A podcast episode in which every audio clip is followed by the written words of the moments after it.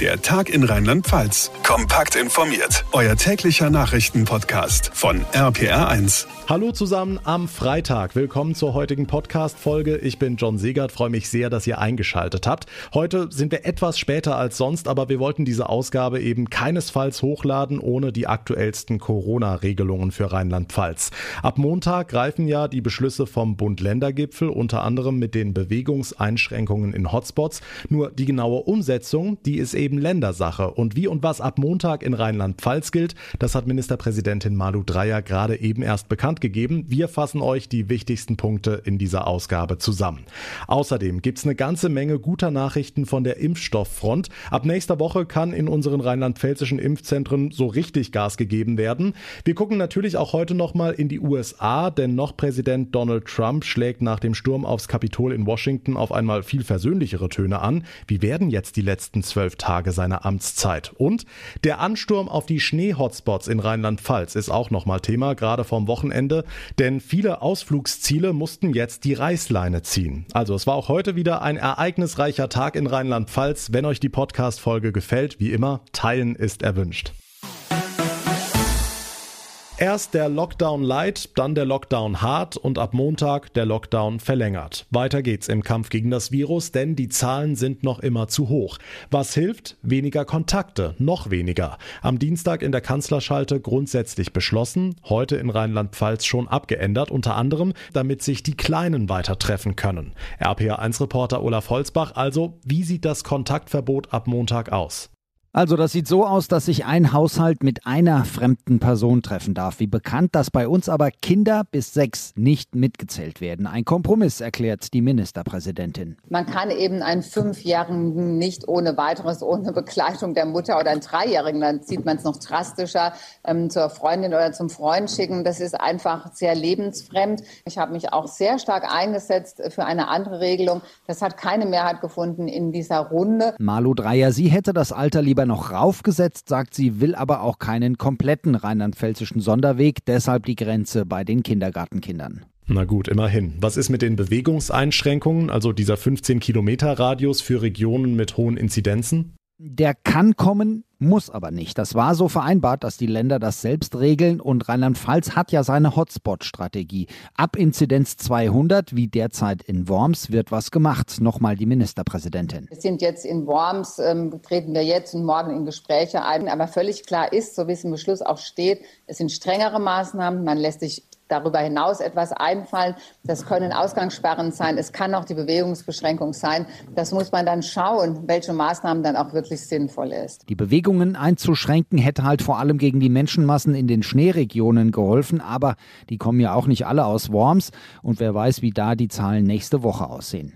Lockdown-Verlängerung in Rheinland-Pfalz ab Montag. Die strengeren Kontaktregeln gelten nicht für Kinder bis sechs Jahre. Über Bewegungseinschränkungen soll im Einzelfall mit der Kommune entschieden werden. Dankeschön, Olaf Holzbach. Um die konstant hohen Infektionszahlen langfristig runterzukriegen, wird ja seit gestern in Rheinland-Pfalz fleißig geimpft. Und Johanna Müßiger aus den RPA1 Nachrichten, ab nächster Woche kann in unseren Impfzentren ja so richtig Gas gegeben werden. Ja, genau. In Sachen Impfung gibt's heute eine ganze Reihe guter Nachrichten. Zum einen soll ab Dienstag der gerade zugelassene US-Impfstoff von Moderna an die Länder verteilt werden. Wie viele Dosen genau in der nächsten Woche zur Verfügung stehen, ist allerdings noch offen. Außerdem hat die Europäische Arzneimittelagentur jetzt entschieden, dass der Impfstoff von BioNTech künftig effizienter genutzt werden darf. Statt bislang fünf können ab sofort sechs Menschen mit einer Ampulle geimpft werden. Und auch der Nachschub ist schon gesichert. Die EU-Kommission habe mit BioNTech und dem Partner Pfizer einen Vertrag über weitere 300 Millionen Impfdosen geschlossen, sagte EU-Kommissionspräsidentin von der Leyen. Wir brauchen immer die Mischung aus Angebot, aber es muss auch glaubhaft möglich sein, dass dann auch geliefert wird in der Zeit, äh, in der wir es brauchen. Bei BioNTech Pfizer kommt jetzt der glückliche Moment zusammen, dass es gelingt, die Impfstoffproduktion auszubauen und deshalb auch gelingt, auf einen bewährten Vertrag eine Erhöhung ähm, auch umzusetzen. Und dann habe ich noch eine erfreuliche Nachricht aus Mainz. Offenbar wirkt der BioNTech-Impfstoff auch gegen die neuartigen Mutationen des Coronavirus. Auch diese Veränderungen würden effizient neutralisiert, teilte BioNTech mit. Das klingt doch vielversprechend. Die Infos von Johanna Müßiger. Vielen Dank. Ganz anderes Thema. Zwei Tage nach den Ausschreitungen am Parlamentssitz in Washington ist in den USA nur bedingt Ruhe eingekehrt. Noch immer sind die Amerikaner fassungslos, was da passiert ist. Die gewaltsamen Proteste von Anhängern des abgewählten Präsidenten Donald Trump werden wohl noch eine ganze Weile für Diskussionen sorgen. RPA1-Reporter Martin Sauter, nachdem Trump seine Anhänger gestern ja noch gefeiert hatte, ist er inzwischen zurückgerudert und hat die Gewalt nun doch verurteilt in einem aufgezeichneten Video. Ja, wobei er dazu überredet worden war. Seine Leute drohen mit Rücktritt, die Hütte brennt in Washington, er musste vor die Kameras treten. Den Gewalttätern und Gesetzesbrechern sage ich, ihr repräsentiert nicht unser Land und werdet für eure Taten bezahlen. Die Gemüter müssen gekühlt und die Ruhe muss wiederhergestellt werden. Er habe sofort die Nationalgarde gerufen, was nicht stimmt. Er habe sofort gehandelt und für Sicherheit gesorgt, was auch gelogen ist. Es gab Tote und Verletzte, Trump guckte zu, hatte seine Anhänger vorher noch ermutigt. Und schon vor Wochen hatte Trump sie dazu aufgerufen, am 6. Januar alle nach Washington zu kommen, da werde es wild zugehen, hatte er versprochen. Okay, wieso waren die Sicherheitsvorkehrungen am Kapitol in Washington denn dann so locker? Also gerade nach solchen Äußerungen, wieso wurde dann nicht mehr und nicht besser gesichert? Tja, gute Frage. Das normale Sicherheitspersonal am Kapitol war völlig überrumpelt und überrannt von dem schrillen Mob und von den schwer gerüsteten Sicherheitskräften, die bei den Black Lives Matter Demos schon zur Kulisse gehören, war diesmal nichts zu sehen, weit und breit. Die Nationalgarde kam erst nach zwei Stunden. Die Polizei konnte auch nichts ausrichten. Es gab vergleichsweise wenige Festnahmen, trotz Ausgangssperre. Nun gibt es Spekulationen, dass diese laxe Sicherheitsstufe von oberster Stelle sogar abgesegnet war. Und ein paar Köpfe sind inzwischen gerollt. Ein großer Zaun wurde am Kapitol aufgebaut, aber alles natürlich zu spät.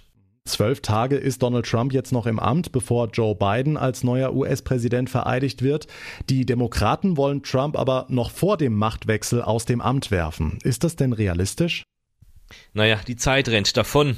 Die Demokraten haben ja ein Amtsenthebungsverfahren im Eiltempo angekündigt, wenn Vizepräsident Mike Pence nicht in die Gänge kommt und Trump mit dem Zusatzartikel 25 der Verfassung aus dem Amt hebt. Aber all diese Vorgänge sind unglaublich zäh und brauchen viel Zeit, und der noch Präsident gibt sich inzwischen sogar versöhnlich. Mein Team hat alle rechtlichen Schritte zur Anfechtung der Wahl ausgeschöpft. Jetzt hat der Kongress das Ergebnis bestätigt. Am 20. Januar wird eine neue Regierung vereidigt. Ich werde mich nun einer geordneten, naht- und reibungslosen Machtübergabe widmen. Nur das glauben ihm viele Millionen Amerikaner nach den Vorfällen am Kapitol natürlich nicht mehr. Ja, viele Menschen in Deutschland und Europa vermutlich auch nicht. Danke für den Überblick, Martin Sauter.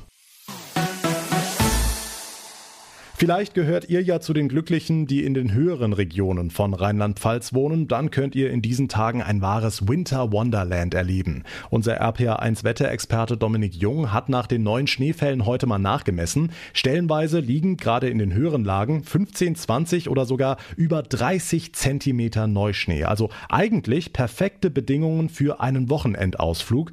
Nur leider ist der Trip in die Eifel, in den Hunsrück oder in den Pfälzerwald nicht mehr ganz so leicht möglich, denn viele Vielerorts können die Verantwortlichen den Besucheransturm nicht mehr bewältigen. RPA1-Reporter Marius Fraune rund um den Donnersberg hat es deshalb heute einige Verwirrungen gegeben.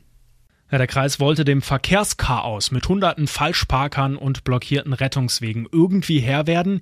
Die Idee, ein Shuttlebus-Service, der die Schneetouristen hoch auf den Berg bringt. Verkehrschaos gelöst, aber, äh, ah ja, da war ja was. Corona. Auf Facebook gab es einen Shitstorm für die Idee, wenn alle zusammen im Bus hocken, würden die Kontaktbeschränkungen ad absurdum geführt. So die Kritik. Der Donnersbergkreis hat reagiert und das Angebot wieder zurückgezogen. Auch für Autos bleibt die Zufahrt gesperrt. Die Polizei will das auch verstärkt kontrollieren. Also kein Winter Wonderland Ausflug zum Donnersberg. RPR1-Reporter Sebastian Hoffmann am Erbeskopf sieht's auch nicht viel besser aus, ne? Nee, hier ist schon seit Mitte der Woche die direkte Zufahrt zum Hunsrückhaus gesperrt. Auch viele andere Straßen Richtung Trier und Ida Oberstein sind momentan wegen umgestürzter Bäume dicht. Neben Corona macht den Verantwortlichen eben die Gefahr durch Schneebruch hier wirklich ernste Sorgen. Gerade jetzt, wo es nochmal ordentlich geschneit hat, könnten dann die vollbeladenen Äste nachgeben. Ja, und im schlimmsten Fall dann sogar Menschen verletzen. Laut Experten droht wirklich Lebensgefahr. Auch in der Eifel und rund um den Schwarzen Mann und die Wolfsschlucht geht an diesem Wochenende nichts. Die Wintersportgebiete sind generell geschlossen, auch die Zufahrten sind abgeriegelt. Am Nürburgring und rund um die Hohe Acht kontrolliert die Polizei an diesem Wochenende auch besonders streng. Parksünder müssen da also auch mit einem Knöllchen rechnen. Dankeschön, Sebastian Hoffmann. Der Wunsch nach einem Trip in den Schnee durchaus verständlich. Trotzdem der dringende Appell von Innenminister Levens. Wir müssen in diesem Jahr in jeder Hinsicht sehr, sehr viel Disziplin an den Tag legen, auch wenn man diese wunderbare Winterlandschaft genießen will. Das soll ja auch jeder und jeder. Aber bitte nicht dort, wo sich viele Menschen treffen, also nicht an den touristischen Hotspots, nicht dort, wo man äh, Corona-bedingt zu viele Begegnungen hat. Darauf kann man achten und das soll man auch. Da wir alle in Corona-Zeiten ja nicht so viel zu tun haben und der Winterausflug, wie gehört, nicht überall möglich ist, hier mal eine tolle Idee fürs Wochenende, bei der wir sogar die Wissenschaft ein bisschen unterstützen können. Wir sollen mal wieder die Vögel im Garten zählen. Das klingt immer so ein bisschen albern, aber RPA1-Reporter Marius Fraune nochmal. Der NABU ist wirklich auf diese Daten angewiesen, ne? Genau, die Menge macht's sozusagen. Im vergangenen Jahr haben tatsächlich mehr als 140.000 Menschen deutschlandweit mitgemacht bei der Stunde der Wintervögel. Also, was müssen wir tun? Ans Fenster setzen oder auf den Balkon oder die Terrasse und im Garten eine Stunde lang die Vögel zählen. Welche Vögel sehe ich in dieser Stunde und vor allem welche Arten? Und das kann man dann melden im Internet oder mit der App des NABU. Der interessiert sich in diesem Jahr übrigens vor allem für Blaumeisen, wie es denen geht, denn im letzten Frühjahr sind viele Blaumeisen gestorben gestorben durch eine Bakterieninfektion. Okay, nochmal ganz kurz. Zählen bedeutet jetzt aber nicht, dass man alle Vögel in dieser Stunde einfach zusammenzählt. Nee, zählen bedeutet, wie viele Vögel einer Art habe ich gleichzeitig gesehen, also die maximale Zahl innerhalb dieser einen Stunde. Beispiel, drei Amseln maximal gleichzeitig, vier Blaumeisen und so weiter. Dadurch verhindert man Doppelzählungen. Und wenn dann wirklich mehr als 100.000 Menschen mitmachen, bekommen wir wirklich ein gutes Bild der Population in Deutschland. Die Stunde der Wintervögel. Noch bis Sonntag. Wer mitmachen möchte, alle Infos dazu gibt's im Internet beim NABU. Dankeschön, Marius Fraune.